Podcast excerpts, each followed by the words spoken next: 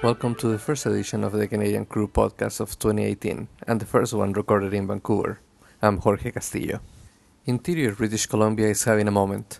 Two indie thrillers shot in sleepy communities east of Vancouver are hitting the screen this winter. Sweet Virginia, filmed in Hope, and Hollow in the Land, shot in Castlegar. The director of Hollow in the Land, Scooter Corkle, grew up in Castlegar and used his inside knowledge to capture the milieu of the community. The setting gives the movie a realistic vibe and a degree of freshness, a reminder that the BC tax credit works all the same within and outside Vancouver. I had the chance to talk at length with Scooter Corkle. We discussed the casting of Dianna Agron, who's both understated and superb as the lead, the challenges of shooting in Castlegar, and his other project currently shaping up across the border. Scooter Corkle, thank you for attending the Canadian crew. Yeah, yeah, thank you for having me. Uh, well, Scooter, uh, I would like you to introduce the movie Hollow in the, in the Land. Sure, for yeah. Writers, readers, Uh, writers. for the writers and the readers. I hope there's a lot of writers as readers. Well, I hope so. Uh, yeah, no, Hollow in the Land is a it's a small town dramatic thriller. Uh, takes place in a very small town called Castlegar, British Columbia. Mm-hmm. That is my hometown. Um, I spent about 18 years there, uh, and it follows Allison Miller, who's um, brother is missing from the scene of a murder Mm-hmm. and presumed to be the murderer. So she has to try and track him down before the police do. Um, but the deeper she looks, the more sort of the town secrets come about, and soon she's uh, a fugitive herself. So that's sort of the, the baseline of the story, and then um, thematically across the board, it's it, it really touches on um, having the wrong last name in a small town. So the Miller's last name is uh, is tarnished by their father, who went to jail, to prison a, a, a year prior um, for accidentally, but still uh, murdering a child um, with his truck, vehicular homicide, and. Uh, yeah, there's still the stigma that um, hangs over them from the town Okay. is still really rife throughout the story, and it's and it's more Allison trying to sort of believe in herself and believe in her family name as much as it is trying to track her brother down. I have been in Castlegar a couple of times. I didn't know it was so exciting. Yeah, yeah, who knew, right? Well, I mean, normally it's not that exciting. There isn't like a murder and like a crazy, you know, thrillery thing and somebody on the run within the town itself. That doesn't happen too often, but there are some good drug running stories at least, and there's a lot of weed that grows up in the hills. Yeah. Yeah, one of the things I noticed about your film is that they certainly to, you try to capture the youth milieu within the within the town mm. As this event happens, like a, as a background. Yeah. Obviously, you have a first-hand knowledge of this, Yes. uh, of what's going on. Yeah. So it does feel a little aimless. Like you, you do feel a little stuck in Castlegar. Mm-hmm. Was that a situation? That is you lived? definitely intentional. Um, it is a place that is, uh, you know, wide open landscapes. There's a lot of forests, and at any time you potentially could escape this zone. But the idea that, you know, as a member of the community, as uh, somebody who kind of grew up there and has the name that everybody knows, um, we've tried to create sort of a sense of uh, of, of being trapped um, in the town. And I mean, we did a lot of that through cinematography as well. Everything's on a shoulder, everything's handheld, and everything follows her. So as the audience gains information, she gains information at the exact same time. So we never really try to let the audience have more information than she does. Um, and that was, yeah, intentional in order to sort of drive us along and not cop out on, you know, certain thriller tropes of knowing what's going to happen as an audience member and not knowing that the character might or might not know what the hell's going on. Right. So yeah, that, that sense of um, you know being trapped is is definitely adds to I think uh, the challenge that Allison finds herself in. Right. Yeah. Now, um, well, besides your background there, um, what, what is what is the genesis of the story? Like, what Hmm. It was at a specific point? How long you've been developing, developing the story? Yeah, um, we've been. I guess I, I originally came up with the idea of making a small town thriller Right. um, in my hometown, like eight or nine years ago or something. I watched the movie Brick, Right. uh, with Rian Johnson, who directed that, wrote and directed, and he shot. I believe all the school stuff was in it, his high school, and I thought that was so cool. I was like, I want to shoot in my high school. That would be really interesting. So originally, it, you know, it was a movie that wanted to be.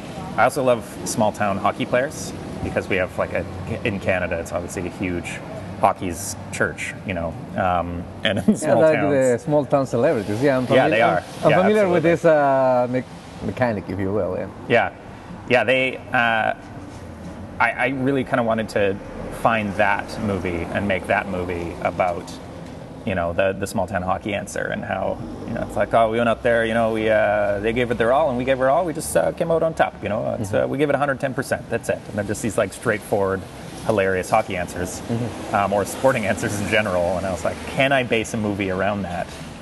And throughout the years it developed into this um, more so into this uh, thriller. I can't say I have followed Dianna Agron's career. Like I knew that she was in. I knew I was aware of her In Glee. from Glee. Yeah. I saw her small a small part on uh, Novitiate, yeah but I can't really say made a, an impact or I registered. So I was very surprised how good she is. Like she's very, uh, like she's very understated as an actress. yeah but she gets the point across. Like, how do you zero on her? Um, well, yeah, that's interesting because when we originally started, and people have said this a few times about Agron, um, when we first started going through even the screenplay, I wanted to I wanted to pick uh, like a you know like an American cheerleader style woman, and then uh, put her in the small town um, as you know like a blue collar lesbian uh, in a small town. It's like you're two pegs low already because you're a lesbian and you're a woman. Um, so I wanted to kind of attach that to the uh, sort of the bones of the story and of the movie in general. Um, also, you know, the having the wrong last name was where the movie really started. That was kind of the idea, being in an insular town, moving from there. So having the wrong last name, being a woman, being a lesbian, were just like three crazy cool things to try and attach. Uh, I think somebody who needed an opportunity to shine or needed an opportunity to kind of play outside of their type. And I was specifically looking for the cheerleader that needed an upgrade. And it just so happened that she For a was while, for a, while she physical was cheerleader- for a while she was like the ultimate cheerleader. She was, yeah, yeah, yeah. And I honestly, when we were doing uh, casting, I didn't even know who she was because I'd never seen Glee. It had never hit my radar. Um, and so we partnered with uh, Brian Kevin Jones and Chris Ferguson. Uh, Chris Ferguson with Oddfellows Entertainment here in Vancouver, and Brian Kevin Jones uh, has a company called Automatic um, in LA, and he used to be a, an agent at CAA um, and he's like a pretty big name as far as executive producers go in in Hollywood. So we, through you know a bunch of different circumstances, he ended up with the script and was like, "Let's get this movie made. Um, I'm going to introduce you to CAA." So they did, and CAA gave you know. They jumped on board quite quickly because a lot of their base is like this is a great character piece for somebody looking to play outside the type. So they sent me, you know, I think I interviewed about a dozen women who I have like so much respect for. It was really kind of surreal um, to be interviewing these people, and I was really poor at the time, living in like a tiny little bedroom with like a loft bed. So I was skyping, you know, Alison Pill. Um, from a loft bed, or Emily Tipton from like, I've got my loft bed in the background, um, trying to explain to them why they should be in my movie. And, Right. Like, you know, Dianna was our first interview, and she actually read for it. Um, so like Olivia, uh, Olivia Thirlby, she read for it. Analeigh Tipton read for it. Um, I got to talk to Ashley Benson and all of these incredible women. Um, and yeah, it just she nailed it. You know, Dianna nailed it. It was always Dianna. Um, there was different versions of this film. Uh, I really, it was Analeigh Tipton's read was so good. I really wanted to cast her. Um, and yeah, anyways, um, not to talk about them ad nauseum, but uh, Dianna really she read for it and she nailed it. One point it went away and then went to somebody else completely different, and then came back Right. around. And she was never, you know, worried that it wouldn't come back. Now, how do you get a script to CAA? That, that's not a small feat. It's not a simple feat, no. Yeah. Uh, especially to get it to multiple agents in CAA. Um, and it's really, it was really connections. I mean, you know, you talk about film being who you know, and that's really how this came about. Because I, I was in film school around the same time as Chris Ferguson Where did you go to film school? at the Arts Institute Okay. in Burnaby. Um, and yeah, I was friends with Chris Ferguson, and then uh, I brought on Jesse Savath to produce it, who's really good friends and has been producing um, with Chris, or starting to produce. So this is Jesse Savath's for first full feature as a producer as well, um, which seemed like a good pairing. So when I did approach him, I was obviously conscious of that. Um, so yeah, I brought Chris on, or I mean, I brought Jesse on, who brought Chris on, and then Chris brought BKJ on um, because of a different project that I wrote that has been making the rounds through LA um, called Chloe and Attie, which is um, based on my short film of the same name. And that one is, you know, a lot bigger. It's like an $8 million movie, really exciting. We got a ton of good buzz on it. Um, and he wants to make that movie. So then he's like, let's get your first one made, so then we can do this one after. Okay, we should get back to that at yeah. the end. Yeah, yeah. Okay. Um, so how long how long was the shooting? Uh, shooting was about 19 days, or 20 days, I guess. With a, we did a pickup day here, um, and we had like a half stunt day too. We are throwing people off a mountain and stuff, which was fun. Okay. Yeah. And obviously you had Diana for the length of the Yes. 19 days, and I imagine you had Shawn for a few. Uh, Shawn came in for the last week. Rachelle came in for the last week, and Michael Rogers came in for the last week. how long you had Jared? Jared, we had him intermittent, so he came in for you know a couple days in the beginning of the schedule, and then a couple days at the end of the schedule. But you didn't shot chronologically. no, No? Okay. no, no, no, no. Um, all of the climax we shot at the Obviously end of the you schedule. didn't because you had. no, yeah, Never mind. And we had Hell Week in the middle, and like yeah, it was a whole bunch of stuff. Yeah. Now Jared is like right now he's poised to be He's the blowing next- up. Yes. Yeah. So when do you get when do you get cast him in the in your film? Like right after Hello Destroyer or before even?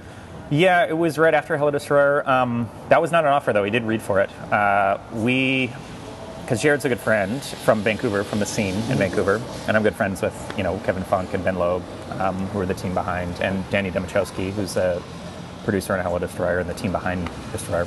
Right. Um, so yeah, I, uh, I guess he sent in a tape, um, and another uh, guy, Theo, um, from uh, who's about to blow up too, uh, Theo Pellerin, who's in Never Steady, Never Still. He's Right. the lead in that. Uh, and he, it was like between them and Dave Lennon, who ended up playing Tyler, who I, I'm a big fan of. Um, but Jared's just, you know, Jared's like a force to be reckoned with. That guy can just throw it down, and this was kind of the perfect character for him because it's, you know, he's he used to be an MMA fighter. He's uh, he always plays these kind of boxer roles and these like tough guy roles, and it kind of really fit for him because you know he might be like a wounded soul, but he's still a tough guy at heart, you know.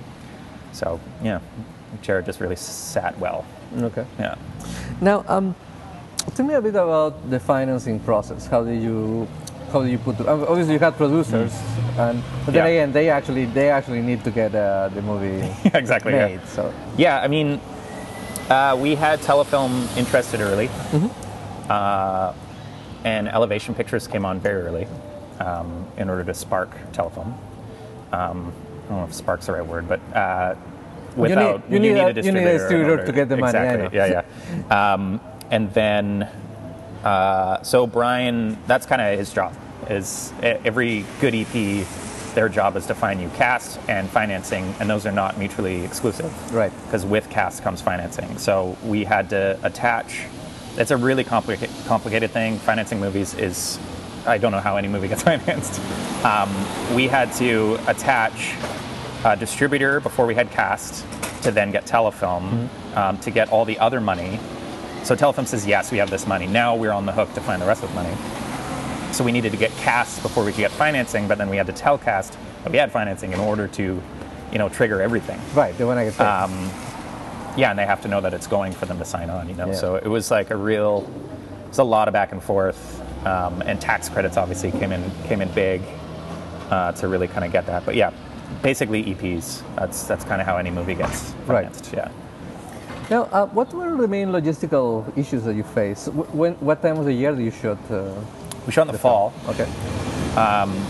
We shot like October, just before the snow hit in November. Okay. Um, were you praying that it wouldn't snow? Oh my god, every day. And it started to get really cold. There was like frost on the cars, and you know nothing's going to match if it pukes snow up in the Kootenays, which the Kootenays puke snow. That's just what they do. Um, so yeah, logistically, you know, bringing everybody up there and hoping that none of our gear backfires or anything like that. Our budget was a huge uh, hard piece because I think like our operating budget, you know, was five to seven fifty, five hundred thousand to seven fifty, or somewhere in there, operational. So um, we had to bring all of our gear up, and we couldn't afford certain people. So we're running, you know, our generators are all like putt putt jennies that we're running.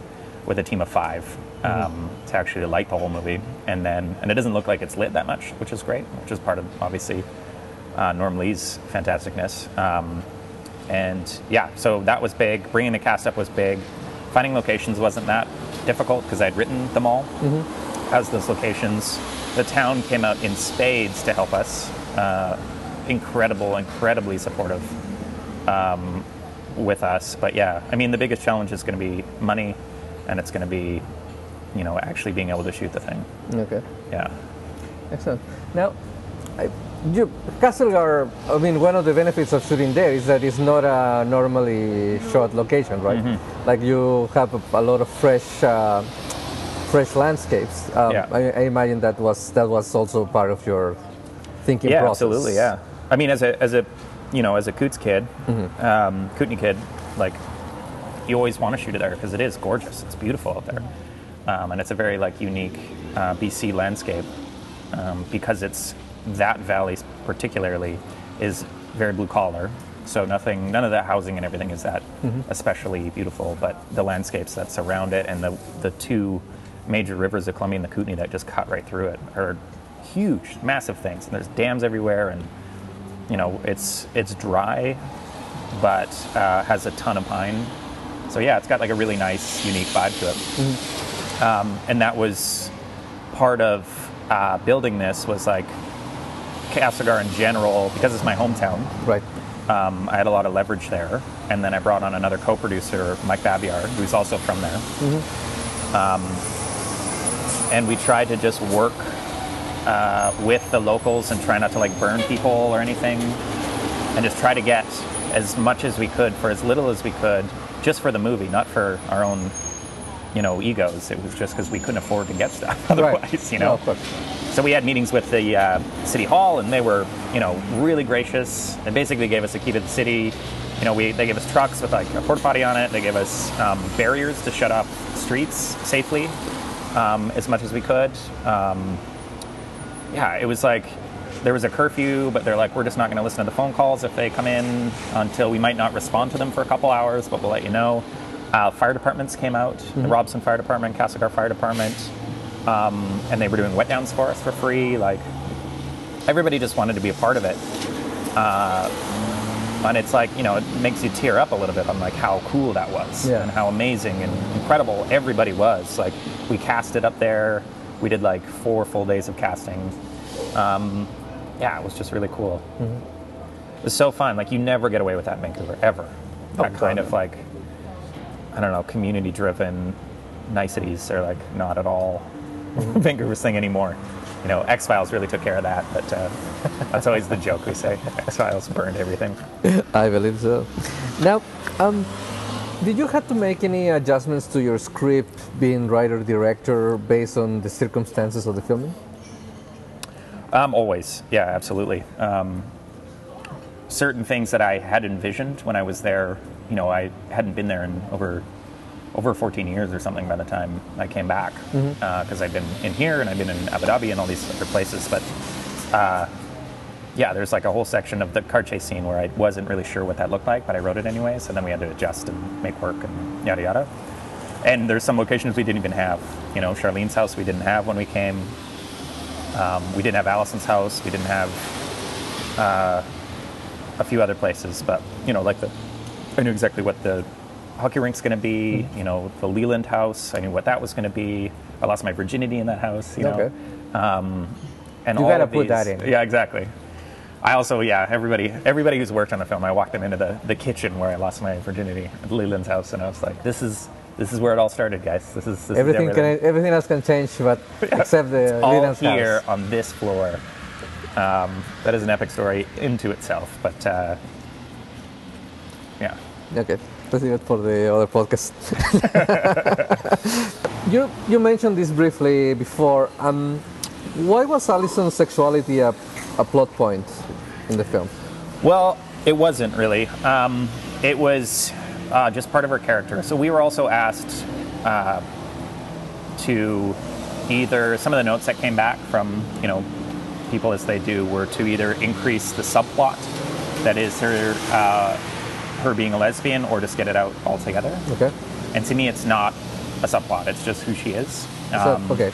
And it's the idea that you know it puts her one peg lower in this small town was important, but it's just you know it's 2018. People happen to express who they are and what they are, and you know this just happens to be in an insular town, so it, she is looked down upon for it, um, which adds to her challenge.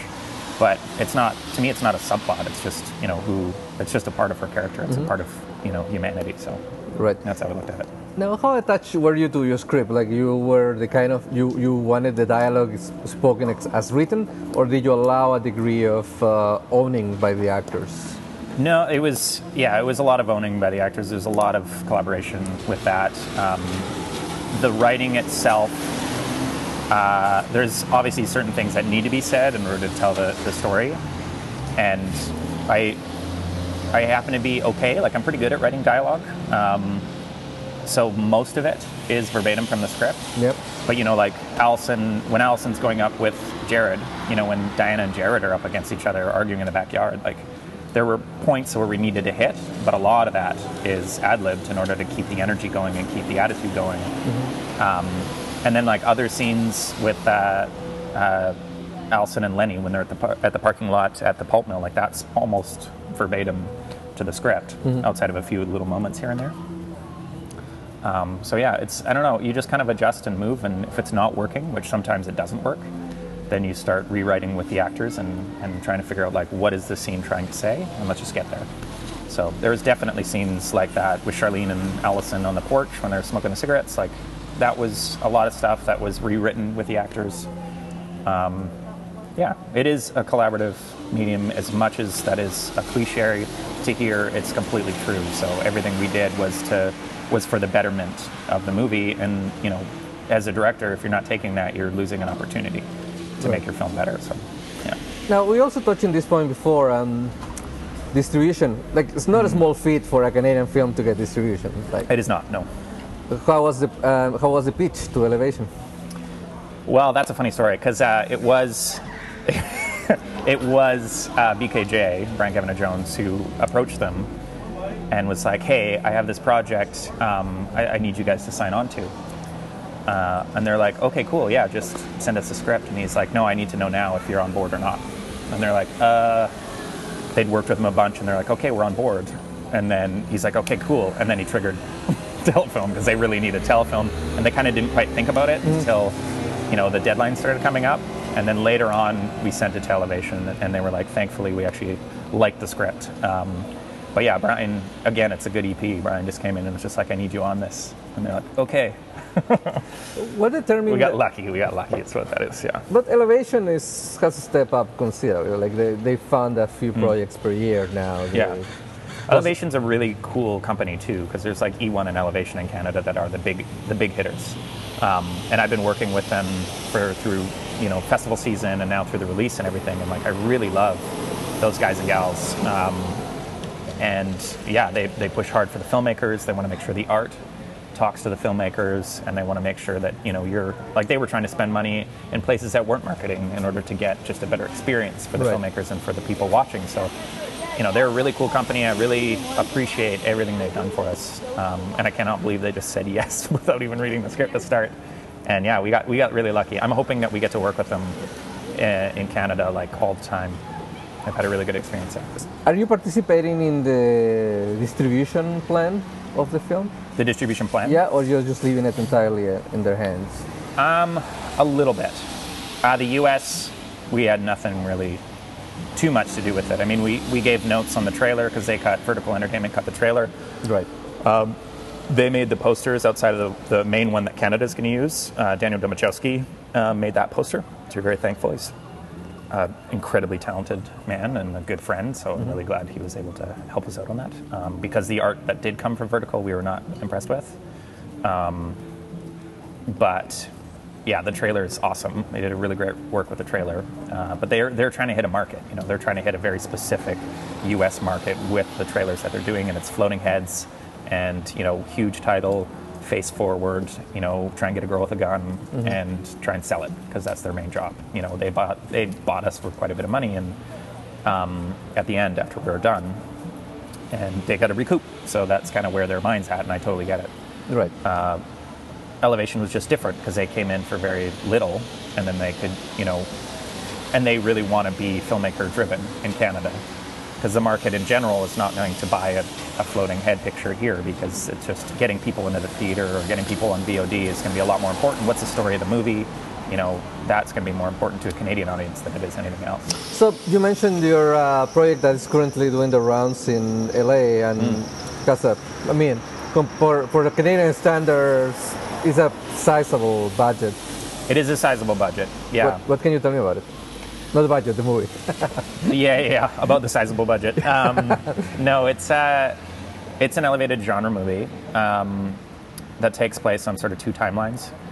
Uh, one, it, it, follows like two elderly, elderly ladies, um, sort of on a revenge quest mm-hmm. to track down the people um, that educate you or speak directly to the past and sort of the horrible incident that happened to them in the past.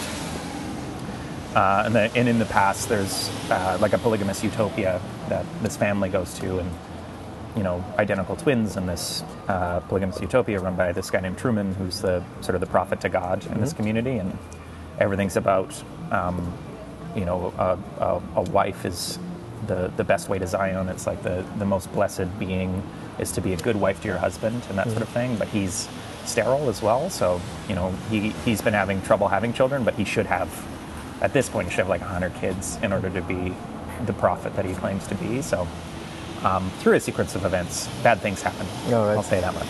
Now, you wrote that script. I did, yeah. Are you attached to direct as well, or no? Yes.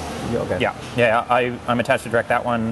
Um, CAA actually represents me now um, since Hollow, or they came on board for Hollow, um, knowing that uh, sort of Hollow in the Land would be right behind it. Mm-hmm a Hollow in the Land. Sorry, that coin Eddie would be right behind it. Um, it's a good title, by the way, Hollow in the Land. Yeah, yeah. Thank you. Yeah, yeah. Titles are hard, man. Titles are really hard. Uh, yeah, and hollow is like you know a hol- hollow in the land is literally translated as a hollowed out piece of land, like a valley, which it all takes place in. And then you know Allison is this hollow being mm-hmm. um, in her own land, so you know it, it, worked as a double entendre, so to speak. Mm-hmm. Um, but yeah, we went through so many iterations of different titles of how to get there. I should say I did. The amount of titles that I came up with were intense. But yeah, Mars, Marlena, and, uh, and Jesse um, were imperative to actually get that through okay. and really push and push and push. But yeah. Uh, going back to your experience as a director, um, having worked on shorts, what practical differences do you feel that you were not expecting in directing a feature? Directing a feature versus uh, a short, yeah. I've worked. I mean, you can imagine what, but something that you weren't really expecting to having to yeah. deal with. I've been working in film for like 14 years, mm-hmm. so I've the the the on set time was like that was going to be my realm. That's what I felt comfortable. That's my you know that's my church. Um, so that I knew it was going to be hard, uh, physically and mentally. And the one thing that nobody really prepares you for is the emotional toll it takes on you. Um, especially when you are the writer and you get notes from literally everybody. Um, and you got to balance your ego with what's better, what's best for the movie. And that's really hard to do, and you're never sure if you made the right choice. And by the time the movie was done, um, like once we actually shot it and everything, like I went through a massive depression. Went through a depression for like a year. I could not I could not write anything new. I just had, you know, we had to get the movie done, and I hated everything. I thought I let everybody down, and I just, I just, I was in a horrible place, mm-hmm. and I was blaming people left, right, and center for things that went wrong on the film that nobody's going to see. It's just shit that I see, but it's nothing um, that an audience is going to see. Um, and yeah, that was one thing that I just was not prepared for. Was how emotionally trying it was going to be, and you know, it's been we shot it in 2015, so it's you know it's been almost three years. Well, it's been two two two years and a bit, and I'm finally in a spot at which I feel confident confident again. You know, it really it rocks my entire world, um, and nobody warns you about that. Mm-hmm. Yeah, I don't think they can warn you about that until you until you're in it. Mm-hmm. Looking at the future, you think you can function from here, or do you or do you plan to do you plan to move to the to the states? Oh, function here, yeah. I thought you meant function. No, no, not like emotionally, emotionally, but yeah, physically. Yeah, yeah. yeah. Uh, I don't really want to move to the states. Uh, I don't know if I don't know. I really don't know. I think I'd like to continue to function from um, British Columbia. I love British Columbia. Uh, I don't know if it's going to be in Vancouver or if it's going to be on an island somewhere. Mm-hmm. Um, I've considered going to Toronto uh, just because there's a lot more money in Toronto um, and there's a lot more like commercial work in Toronto. But yeah, LA, I like LA. It's beautiful, it's sunny. I don't mind that at all. Absolutely. But uh, you know, I'm a very, I'm a small town fella. I'm a down to earth fella. I'm honest, and I particularly um, rub on anybody who's not honest. You know, and you can see a lack of transparency in Hollywood everywhere you go. Everywhere you go, everybody's out to do something a little bit more, and you know, I don't blame them. It's a hard town to work in, but I just the vibe is a little weird. Uh, at times, and even you know, talking with my agent uh, and my manager, it's like if they don't tell me the truth, I would be very upset with them, mm-hmm. you know. And I need to know it exactly how it is. I don't need anything beat around the bush. Like you need to tell me what the fuck's going on. Um, and yeah, so will I move to LA? I don't know. I it's a, again a beautiful place. I go to the beach all day. Doesn't sound horrible. No. Do you have a timeline for your next project? Um, currently, no, but we're we're actively in talks with some people um, to try and do it like at the end of this year. Yep. To try and roll on something at the end of this year, but I don't really know, to okay. be honest. Yeah, I can't say for certain anything. It's like anybody says. It's like um, every movie definitely goes and then never goes. So you know you can't bank on anything going. It took us a year just to get through financing for this film, and it was going, and then it wasn't going, and then it was going, and then it wasn't going, and that was also extremely emotionally trying to begin with. So movies are hard. How any movie gets made, especially in indie sphere, is indie sphere is still yeah beyond me. It's uh, I have no idea. It's like a weird magical thing that just kind of appears and literal smoke and mirrors, and then all of a sudden you're done, and you're wondering what happened. Yeah. Indeed. Well, Scooter Corkle, thank you so much for talking to the Canadian crew. Yeah, no worries. Thank you. Our thanks to Scooter Corkle for that candid conversation. Hollow in the Land will open this Friday, January 26, in Toronto, Vancouver, Winnipeg, Calgary, Halifax, Ottawa, and of course, Castlegar. It will also be available on demand the same day. Remember, you can reach us on Twitter at the Can Crew, on Facebook at the Canadian Crew page, or write us to the Canadian Crew email, all one word, on Gmail. Also, you can help us keep the Canadian Crew ad free by contributing at thecanadiancrew.com slash contribute. I'm Jorge Castillo. Until next time.